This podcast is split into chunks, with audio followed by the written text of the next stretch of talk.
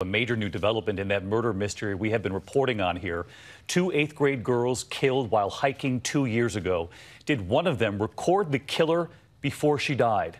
Police just today releasing new video from one of the girls' phones and a new sketch tonight and audio of a suspect. And the chilling moment today when the police superintendent said he believed the man is a local and he told everyone standing there that he could even be in that room. ABC's Alex Perez from Indiana tonight.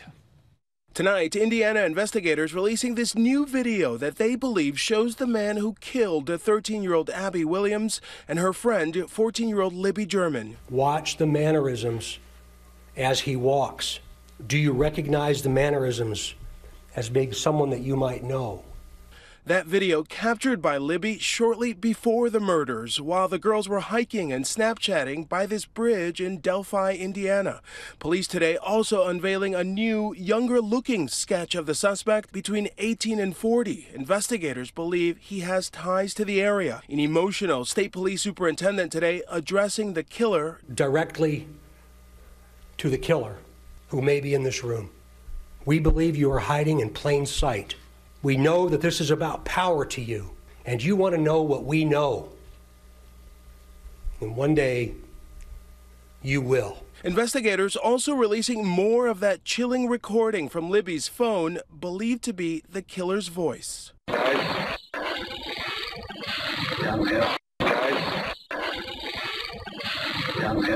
Tonight, this community on edge.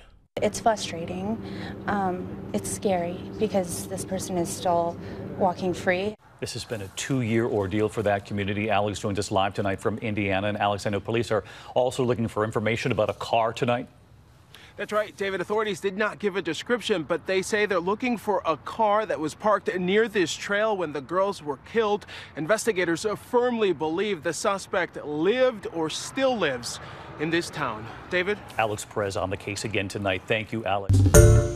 Hi, everyone. George Stephanopoulos here. Thanks for checking out the ABC News YouTube channel. If you'd like to get more videos, show highlights, and watch live event coverage, click on the right over here to subscribe to our channel. And don't forget to download the ABC News app for breaking news alerts. Thanks for watching.